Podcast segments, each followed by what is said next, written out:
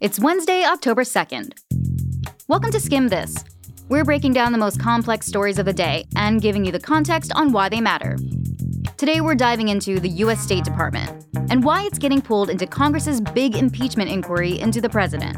Then, a senior engineer at Boeing is claiming the company nixed a proposed safety system that might have helped prevent a pair of deadly crashes over the last year. And finally, researchers may have found a new use for the scum of the earth. Pond scum, that is. We're here to make your evening smarter. Let's skim this.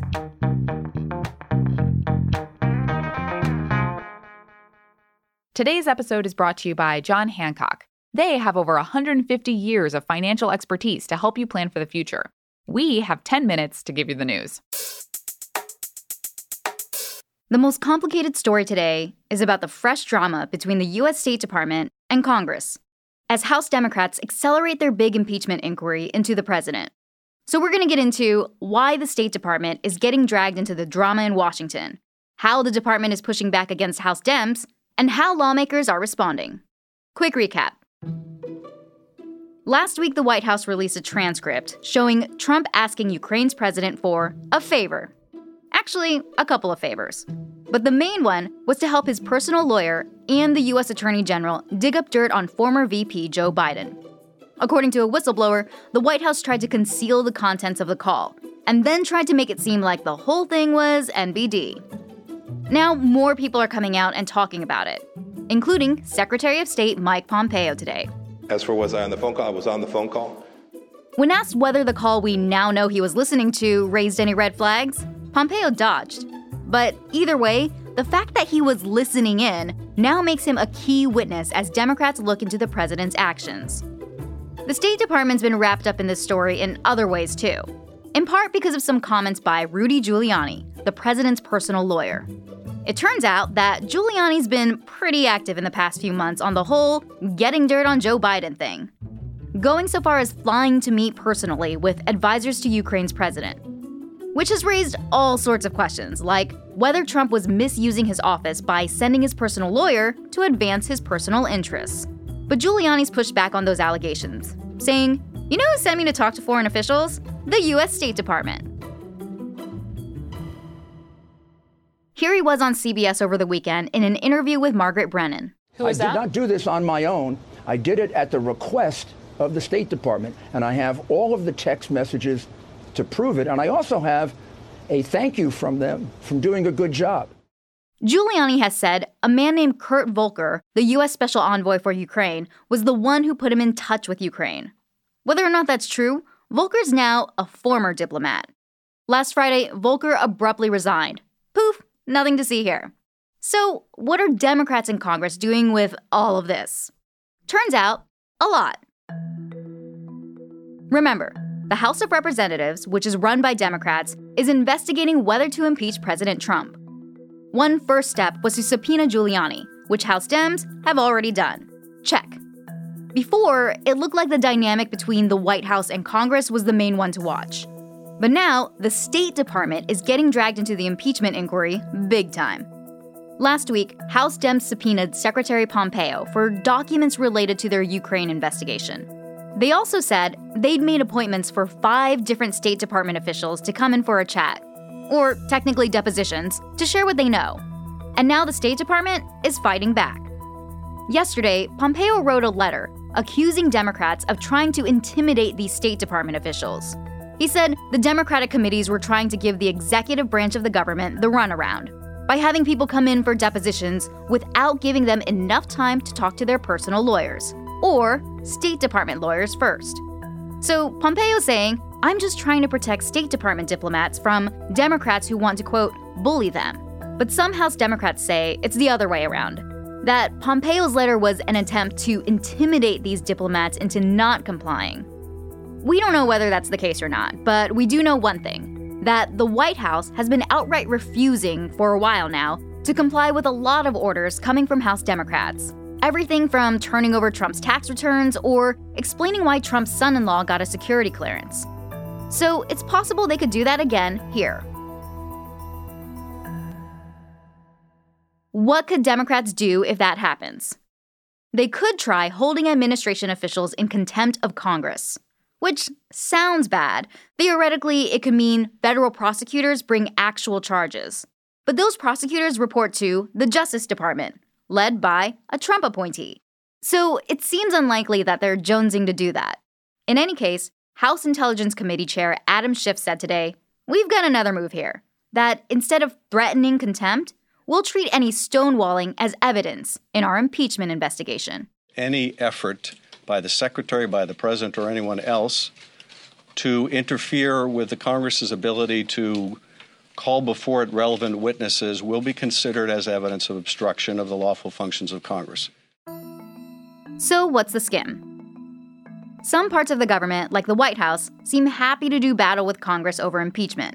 But the Washington Post reported today that diplomats at the State Department are worried they're getting caught up in political drama they don't want to be a part of. One person who could be feeling that squeeze is the State Department Inspector General. He's kind of like your Toby from The Office. He's a State Department watchdog, who, we should say, was appointed to the gig by President Obama. He told House and Senate committees that he wanted to pay a quote, urgent visit today to brief staffers about documents related to the State Department and Ukraine. But we don't know what he said in that closed door briefing, or what he thinks of all this drama. So, intrigue! Act 2 begins tomorrow, when the former special envoy to Ukraine, Kurt Volker, the guy who just left his job on Friday, testifies before the House Intelligence Committee, despite Pompeo's best efforts to stop State Department people from going. So, buckle up, because we're just getting started. Coming up, a corporate whistleblower is suggesting Boeing may have been able to prevent fatal crashes involving its 737 MAX plane, if it wasn't so focused on saving money. After the break. At Skim This, we're here to help you get ahead of the curve. We'll give you what you need to know today so you're ready for tomorrow, and maybe for years to come. Preparing for tomorrow also means thinking about your financial future, retirement, and life insurance, here and now, even if you don't think it's time to start, even if you have no idea where to begin. That's why we're partnering with John Hancock to help you figure it all out. Together, we're making it easier to live smarter, plan smarter, and face the future, whatever that looks like for you. Go to theskim.com forward slash future to learn more. If you feel like you're hearing a lot about whistleblowers recently, you're not wrong. Here's a new one. His name is Curtis Ewbank, and he's a senior engineer at Boeing, the airplane manufacturer. Apparently, Ewbank filed a formal internal ethics complaint earlier this year, saying the company had taken shortcuts when it comes to safety to save money. You might remember that in the last year, two Boeing 737 MAX 8 airplanes crashed, killing 346 people. Both planes nosedived soon after taking off due to a glitch in the automatic safety system.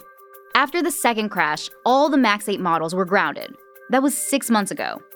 And investigations have been launched by the Justice Department, Transportation Department, the Securities and Exchange Commission, and committees in the House and Senate. Since then, there have been reports of former and current Boeing employees privately discussing problems with both the design and management of the planes. And today, the New York Times and the Seattle Times reported on a complaint Boeing sent to the Justice Department, in which Ewbank claimed the company prioritized profits over safety, specifically when it came to the 737 MAX planes. You see, as he was working on the cockpit systems, Ewbank said his team wanted to add new safety upgrades that might have stopped the automatic safety system we talked about earlier from being triggered. But according to this complaint, managers turned the team down. They said pilots would have to be retrained, which takes time and costs money. Ewbank said this happened years ago, but that he waited to file this internal whistleblower complaint because he was scared of retaliation. Ewbank left Boeing after constructing the 737 MAX, and now he's back. And there's a law called Sarbanes Oxley that's supposed to protect whistleblowers who work at publicly traded companies, like Boeing. Today, a Boeing spokesman said that the company supports employees who raise these kinds of concerns. Apparently, Boeing's the one who handed Ewbank's complaint to the Justice Department in the first place. Meanwhile, the MAX 8 planes are still grounded, Boeing CEO told Fortune magazine recently they'll be back in action soon. The head of the FAA said back in August that that won't happen until he's sure the plane is safe. The FAA is not following any timeline for returning the aircraft to service. Rather, we're going where the facts lead us, and diligently ensuring that all technology and training is, is present and correct before the plane returns to passenger service. A survey from earlier this summer found that even if the planes do end up back in the skies, people plan to avoid flying on them for at least a year. So, Boeing still got a lot on their plate to figure out.